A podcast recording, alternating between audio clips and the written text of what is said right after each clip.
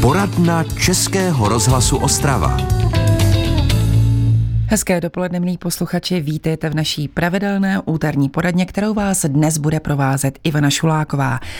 Tentokrát ní bude řeč o závislosti na hazardních hrách. Mým hostem u mikrofonu je proto expert na toto téma, psycholog pan Matouš Bilík z organizace Modrý kříž, který, která pomáhá bojovat proti různým druhům závislosti. Vítejte u nás, dobrý den. Dobrý den. A já ještě přidám i telefonní číslo pro naše posluchače, na které vám mohou telefonovat, aby se také případně zeptali na cokoliv, co s naším dnešním tématem souvisí. Telefonní číslo k nám do studia je 59 611 22 66. Pane Bilíko, možná začněme od začátku. Jak vlastně závažným problémem hazard v Tuzemsku je? No, eh, hazard je vlastně problém uh, už od počátku věku, co je tady lidstvo, že jo? takže uh, byl tady, je tady a bude tady vždycky a uh, u nás v republice rozhodně uh, není zanedbatelný problém. Jo? To znamená, že uh, zasahuje výrazně do těch životů lidí, kterých se to dotýká. Uh, není to ale třeba větší problémem je alkohol, řekl bych trošku větším. Jo. E, otázka je potom, co se týče třeba destruktivity, jo, té, té závislosti, u, u, protože e, co se týče hazardu, tam je mnohem větší e, měřítko sebevražd, nebo větší frekvence sebevražd, než třeba u toho alkoholu. Řekněte mi, sehrál nějakou roli, sehrála nějakou roli poslední dvě léta, tedy léta covidová? Určitě se hrála uh, všeobecně, co se týče jako rozvoje závislostí. Jo. U toho hazardu konkrétně tam samozřejmě uh, to šlo na ruku tomu covidu, že uh, i v poslední době se ten hazard rozvíjel hlavně v online prostředí. Jo, to znamená přes mobilní telefony, přes internet, online sázení. No a když byly karantény a lidi nemohli nikam ven, tak samozřejmě bylo jednoduchý potom uh, sázet a nějak se zabavit, řekněme, přes uh, různé sázecí kanceláře a portály a tak dále. No a teď se dostáváme k tomu, jaký, jakou podobu vlastně hazard může mít, e, respektive co lze za něj považovat. Uh, tak za hazard lze považovat vlastně cokoliv, kde se hraje o něco. Jo, když to řeknu trošku nadneseně, tak i kdybyste hráli člověče nezlob se o stovku, tak už se jedná o hazard. Jo? To znamená, že tam musí být nějaká výhra, abychom mluvili, mluvili o hazardu. Nejčastěji samozřejmě jsou to, je to v podobě buď teda hracích automatů, který bývaly dříve a e, teď se to ale výrazně, nebo poslední několika letech se to výrazně překlopilo právě na e, kurzovní sázení, to znamená sázení na sportovní utkání. Ono je to vlastně strašně všechno dostupné. V době, kdy byly vůli covidu uzavřené herny, tak ti jednorucí bandité nebyli dostupní, ale to online sázení lze provozovat prakticky kdykoliv a kdekoliv. Ano, ale to ani nebylo kvůli covidu úplně, protože i ten přechod z těch automatů do toho, no, do toho sportovního sázení byl už začal jako i před covidem, Uh, protože i mimo jiné vlastně ty automaty můžete hrát taky online, jo? jsou různé jako portály a tak dále, můžete hrát automaty, ale opravdu musím říct, že tak 95% mm, hráčů, kteří nám přijdou do poradny, tak uh, je tam problém s kurzovním sázením. Je nějaký zásadní rozdíl mezi závislostí, chorobnou závislostí na hazardních hrách a jinými typy závislostí? Zásadní rozdíl. Uh, nějaké určitě rozdíly tam jsou, Jo, co se týče různých třeba fází té závislosti, jak už jsem třeba zmiňoval, u, u toho patologického hráčství je větší, vyšší míra sebevražd, jo, protože tam eh, v té konečné fázi té závislosti uh, je permanentní tlak na toho hráče, jo, protože musí řešit, aby to neprasklo, komu kde co dluží, kdo komu co bude dřív pardon, platit a tak dále, takže ten tlak je potom velmi, velmi jako silný a náročný pro toho člověka, takže nezdříka to končí potom sebevraždou. A, ale co se týče jako nějakých projevů, nějakých takových těch bodů, podle kterých se diagnostikuje závislost, tak to je vlastně totožný. Vyskytuje se tam bažení, je tam nějaký zanedbávání koníčku, zanedbávání volného času, je tam dávání přednost prostě té hře nebo tomu předmětu té závislosti před ostatními věcmi. Je tam, je tam jako silná touha po, po, po té hře, po tom, po, té, po tom hraní. Takže jako ty body naplňují jako stejně jako jiné závislosti. Milí posluchači, chcete se také zeptat našeho hosta na cokoliv, co souvisí s naším dnešním tématem, tedy patologickým hráčstvím, zavolejte nám na číslo 59 611 22 66. Hned po písničce opět pokračujeme. Český rozhlas Ostrava, rádio vašeho kraje. Posloucháte poradnu Českého rozhlasu Ostrava. Naším úterním dopoledním hostem je tentokrát psycholog pan Matouš Bilík z organizace Modrý kříž. K mikrofonu jsem ho pozvala proto, abych s ním probrala související problémy související s chorobnou závislostí na hazardních hrách.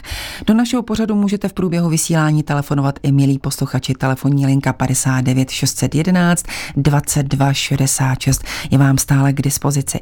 Pane Bilíku, my už jsme tady probírali čím se třeba i závislost na hazardních hrách liší od těch ostatních závislostí.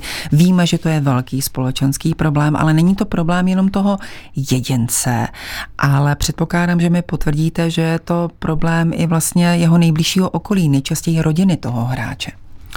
Uh, určitě, ono to platí pro závislost všeobecně, že uh, uh, zasahuje vlastně do, do životu i těch jako nejbližších nebo těch blízkých od toho, od toho daného člověka. Jo, je vlastně i fakt jako odborný pojem spoluzávislost, kdy, kdy vlastně dochází k tomu, že ten člověk ve že se snaží vlastně pomoct tomu závislému, jenže mu pomáhá tak, že ho třeba omlouvá, že, že, že mu platí ty dluhy, třeba když zůstaneme u toho hráčství, tak nejčastěji se děje to, že vlastně mu zaplatí dluhy, které si nadělal uh, tou hrou. Jo? S tím, že eh, samozřejmě ta myšlenka je v pořádku, že prostě chcou, aby neplatil nějaké úroky, jo, že to prostě hnedka zaplatí a pak to budou třeba platit jako jím nebo té rodině a tak dále. Nicméně tím vlastně paradoxně může dojít k tomu, že eh, ten závislý pochopí, že eh, když jako bude dál hrát a nadělat si další dluhy, takže vlastně zase přijde třeba máma nebo, nebo sourozenec nebo kdokoliv jiný. A zachrání ho. A zaplatí to za něj a zachrání ho. Jo. Takže paradoxně tady tímhle, jakože s tou myšlenkou, že mu pomůžu, tak paradoxně ho vlastně podporuju v té závislosti. Víte, co by mě zajímalo? Jak vlastně poznat, kdy ta, eh, řekněme, ta hazardní hra už není jenom zábavou, ale stává se tím rizikem. Uh, už jsem to vlastně nakousl, když jsem tady mluvil o nějakých těch bodech, podle kterých se diagnostikuje závislost. Jo? To znamená, uh, že jako existuje nějakých šest bodů, podle kterých se oficiálně uh, můžeme diagnostikovat závislost. Když to řeknu lidově, nechci tady říkat všech těch šest bodů, ale lidově řečeno, a problém nastává tehdy, když už vnímáte, že vám ta hra nějakým způsobem zasahuje do života negativně. Nebo do nějaké uh, hlavní oblasti v životě. Jo, to znamená zdraví, finance, bydlení, vztahy anebo volný čas. Jo, pokud už nějakou formou negativní to hraní zasahuje do jedné z těchto oblastí, pak už se můžeme bavit o tom, že je nějaký problém eh, s hraním. Nemusíme to hnedka nazývat závislostí, ale už je nějaký problém. Co říká vaše praxe? Jak se, jaké jsou takové ty úplně první symptomy? Co nejčastěji bývá narušeno v tom souladu, který jste teď jmenoval? Vztahy? Nejčastěji, nej, nejčastěji to jsou asi finance a vztahy, co se týče jako hráčství.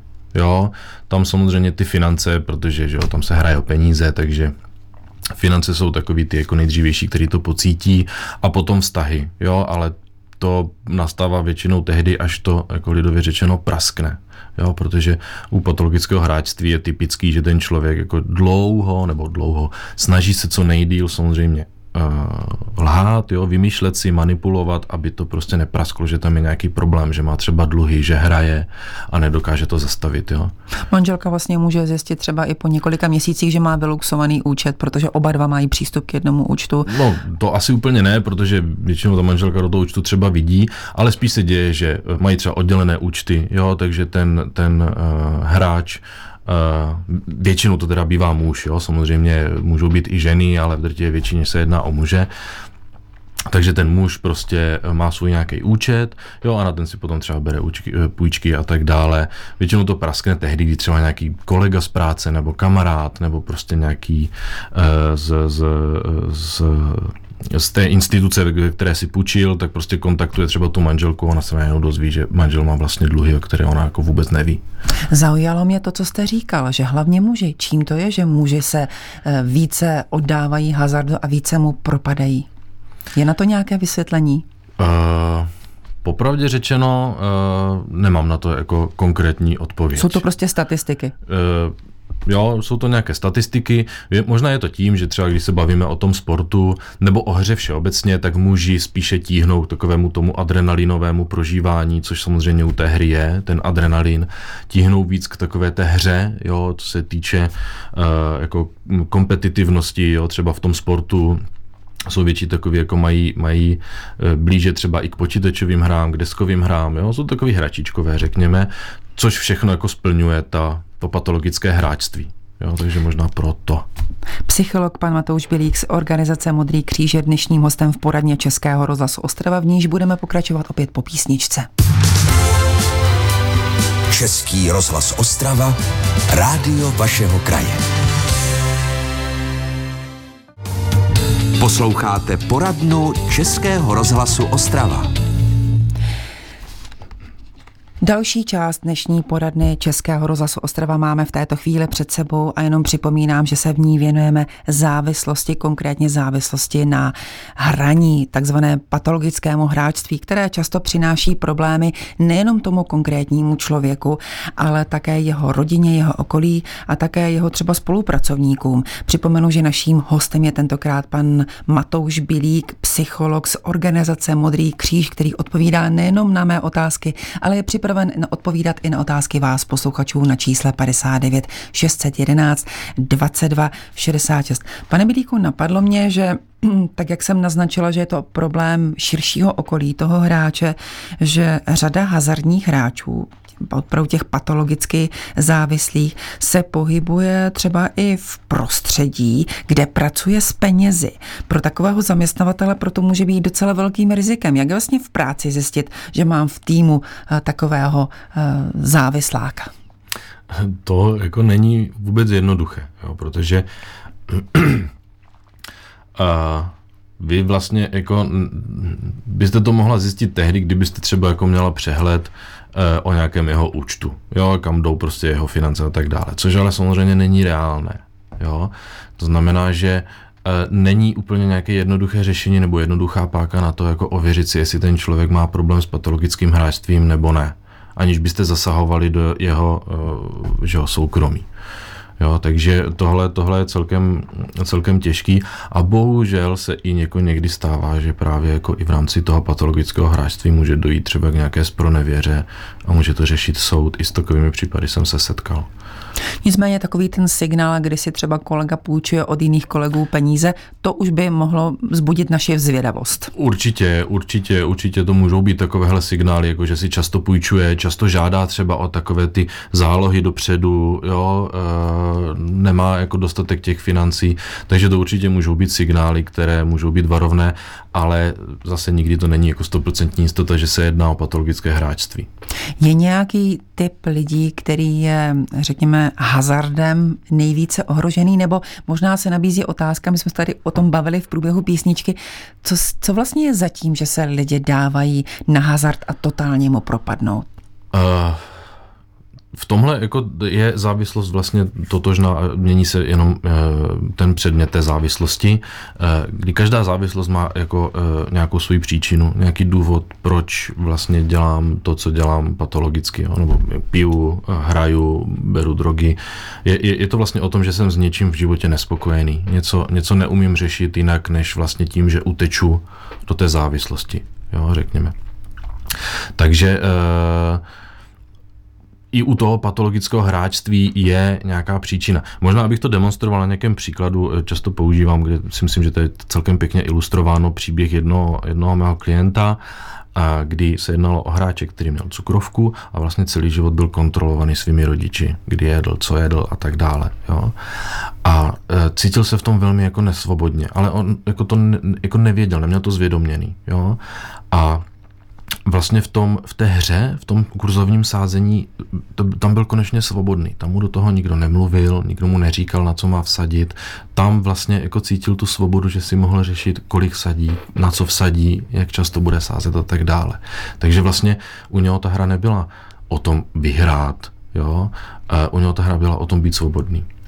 Nicméně motivací vyhrát, to bývá úplně velmi často a dovedu si představit, že dneska, když lidi řeší docela zásadní finanční potíže, mohou třeba doufat, že ta výhra, že to štěstí se usměje právě na ně. Proč vlastně my lidé, jak mu to vysvětlíte jako psycholog, věříme, že vyhrajeme, když víme, že ty statistiky o těch výher jsou tak nemilosrdné? uh... Eh, každý by asi někdy chtěl prostě vyhrát a nemuset pracovat a, a, a, a být někde na pláži s long drinkem a, a, a nic nedělat. Je to asi sen jako každýho, nebo, nebo aspoň většiny z nás. Uh, možná je to nějaký archetypální, archetypální věc, nicméně uh, tam, tam je to taky potom, že vlastně zdravá osobnost, řekněme, jednoduše, to dokáže odlišit a uvědomuje si, že, že je potřeba, jestli ty peníze vydělat, je potřeba něco udělat pro to, abych mohl jako ty peníze dostat a že uh, to se nemůžu spolehat na to, že prostě někde něco vyhraju. Jo, byť si třeba můžu jednou za týden za 200 dát sportku nebo sasku a zkusit prostě štěstí, jako to asi proč ne, že jo. Ale nemůžu se na to spolíhat. Jo? No a pak, pak, jak říkám, jsou nějaké ty důvody, ty příčiny, proč vlastně k tomu utíkám, jo? a snažím se vlastně i jako vyhrát a mít to zadarmo ty peníze. Akorát potom je problém, že když to vyhraju, tak si toho většinou nevážím, rychle to utratím, jo, a Eh, nedochází k nějakému spoření, protože když si ty peníze vydělám, tak k ním mám úplně jiný vztah a vnímám úplně jinak tu hodnotu těch peněz. Že? Říká náš dnešní host pan Matouš Bílek z organizace Modrý kříž. V následujícím vstupu budeme pokračovat opět po písničce. Český rozhlas Ostrava. Rádio vašeho kraje. Posloucháte poradnu Českého rozhlasu Ostrava. Máme před sebou poslední část naší dnešní rozhlasové poradny, kterou jsme dnes věnovali chorobné závislosti na hazardních hrách. Na detaily se ptá mého hosta, psychologa pana Matouše Bilíka z organizace Modrý kříž. Pane Bilíko, nabízí se taková, řekněme, důležitá rada. Co dělat, respektive nedělat ve vztahu k lidem, kteří jsou v našem okolí a o nichž víme, že jsou závislí na hazardních hrách? Uh, tak už jsme zmiňovali, že ne úplně funkční varianta je třeba za něho platit dluhy a a, a myslet si, že, že to je v pořádku. E, respektive dá se ještě zaplatit dluh a domluvit se, ale že to potom ten člověk bude platit mě, ale měl by to zaplatit potom všechno, aby vlastně si odžil to, že udělal nějaký problém a musí za něho jako nějak píkat, aby si odžil, že toho jeho chování má nějaký důsledek. Jo, to je vlastně důležitá premisa pro to, aby, e, aby si uvědomil, že, že jeho závislost e, že, nebo že je závislý a potřebuje s tím něco dělat. Jo. Tím se vlastně dostáváme k tím rodinným příslušníkům, kde uh, to není o tom jako zachraňovat ho ve smyslu, že uh, právě za něho zaplatím dluhy, že ho prostě budu omlouvat někde v práci a tak dále, ale je to o tom nechat ho, aby Eh, čelil reálným dopadům eh, toho svého chování, té svojí závislosti. Lidově řečeno, nechat ho v tom vykoupat. Přesně tak, nechat ho v tom vykoupat. Eh, s tím souvisí vlastně i to, že by ten blíz, ta blízká osoba, ten, ten blízký člověk by měl i brát ohledy jako na sebe a starat se i o svoje bezpečí. Jo? To znamená, že když vidí, že třeba ten člověk s tím nic nedělá nebo, nebo prostě pokračuje v té hře a tak dále, tak potom třeba i jako řešit jako nějaké odstěhování, rozvod nebo aspoň jako dočasné třeba odloučení i nějaké právní jako kroky, aby samozřejmě nedocházelo k nějakým exekucím, protože když jste v manželství, máte to všechno na půl a tak dále, že jo, takže uh, je to ale hodně kroků a vždy jako uh, doporučujeme by bylo vhodné poradit se s nějakým odborníkem, jo, protože samozřejmě uh, jsou tu buď adiktologické poradny, což jsme třeba my, nebo Renárkon tady v Ostravě, jinak je samozřejmě síť jako po celé České republice, a potom jsou eh, samozřejmě i přes nějaké finanční, finanční poradny, kde se řeší hlavně insolvence neboli oddlužení pro toho, pro toho hráče. Hráč vlastně, řekněme nově, je to asi rok a půl, pod ministerstvem financí vznikl vlastně rejstřík fyzických osob vyloučených z účasti na hazardních hrách, jo? kde se teda automaticky registrují lidi, kteří jsou v exekucích a, a tak dále, ale může se tam přihlásit člověk i dobrovolně a znamená to, že když eh, jsem tam registrovaný, tak mi žádné herně ani v žádném eh, portálu internetovém nezřídí účet. A to je důležitá informace. Předpokládám, že takový závislý hráč se tam asi sám ne, nepřihlásí. Může to udělat nějaká jeho blízká ne, osoba? Ne, musí to být přímo on, musí mm-hmm. to být, protože tam samozřejmě musí se podepsat na tu žádost a tak dále, musí to být přímo on, ale... Takže on musí mít uvědomělý přístup ano, a chce ano, se chránit. Ano, jo, takže pokud už tam je jako nějaký ty kroky, že ten člověk uzná, že je problém, že s tím chce něco dělat, tak tohle je rozhodně možnost a často se nám stává, že práči, právě hráči o tom neví a velmi to kvitují, tuhle možnost. Jo, my jim to sdělíme tu informaci, dáme jim k tomu jako všechny materiály, co pro to mají udělat a e, v drtivé většině se tam ti hráči nahlásí a je to pro ně prostě úleva, jako že to nemusí jako takhle řešit. Jo. Pane Bilíko, jaká je pravděpodobnost, že člověk, který se své závislosti na hazardních hrách zbaví, zase po nějakém čase do toho problému znovu nespadne. Platí tady třeba podobné riziko recidivy jako u alkoholiků, narkomanů a podobně? Určitě. V tomhle, v tomhle bych řekl, že to je totožné. Jo. To riziko je prostě vždycky. A závislost je eh, onemocnění chronické, to znamená, že jako, jak se říká, že neexistuje vyléčený alkoholik, ale abstinující alkoholik, tak stejně je to i s hráči. Neexistuje vyléčený hráč, ale abstinující hráč. Takže Eh, měla by tam být prostě vždycky nějaká bdělost a obezřetnost, co se týče toho hazardu, že už prostě by to nemělo být součástí toho života a člověk by se měl naučit žít bez toho, ale ideálně samozřejmě, i když je to třeba nějak terapeuticky, uh, si to probere s nějakým terapeutem, aby, jak už jsme tady zmiňovali, si přišel třeba na tu příčinu, proč do toho utíkal, co ho k tomu vedlo a tak dále. Jo. Ještě, ještě možná bych jenom eh, zmínil, že se mi celkem teďka líbí takový relativně nový projekt, jmenuje se to Zodpovědné hraní a uh, jsou to vlastně stránky, kde jednak se teda uh, mluví i o variantě uh, nějakého bezpečného hraní, řekněme, jo, kde by se tam jako nějakých pravidla pro to, aby člověk teda sázel jako nějak zdravě, nějak bezpečně, co si hlídat, aby už to jako nepřecházelo do, těch, do té problému a tak dále. Je tam ale samozřejmě i jako síť eh, pomoci, jo, to znamená, že tam jsou uh, uh, jako nějaká síť těch adiktologických poraden, je tam síť právních, uh, právních poraden, je tam síť finančních poraden, jo, a, a jsou tam i nějaké takové zajímavé výzkumy, statistiky, takže, takže si myslím, že i tohle může být třeba nějaký jako první krok pro jak blízké, tak pro ty hráče, kde se můžou jako poinformovat, jak na tom třeba vlastně jsou, kde se můžou obrátit na tu pomoc a tak dále. Takže zdravé hraní. Zodpovědné hraní. Zodpovědné hraní. Zodpovědné, zodpovědné hraní. hraní. Více už dnes nestihneme říct. Dnešní poradna Českého rozhlasu Ostrava končí, ta další tu bude opět za týden a bude v ní řeč o pěstování kaktusů a sukulentů. Pro tentokrát děkuji mému dnešnímu hostu, kterým byl psycholog pan Matouš Bilík z organizace Modrý kříž. Díky za vaše cené rady, někdy příště opět na viděnou. Naslyšenou. A loučím se i s vámi, milí posluchači. Hezké úterní dopoledne vám přeje Ivana Šuláková. Český rozhlas Ostrava, rádio vašeho kraje.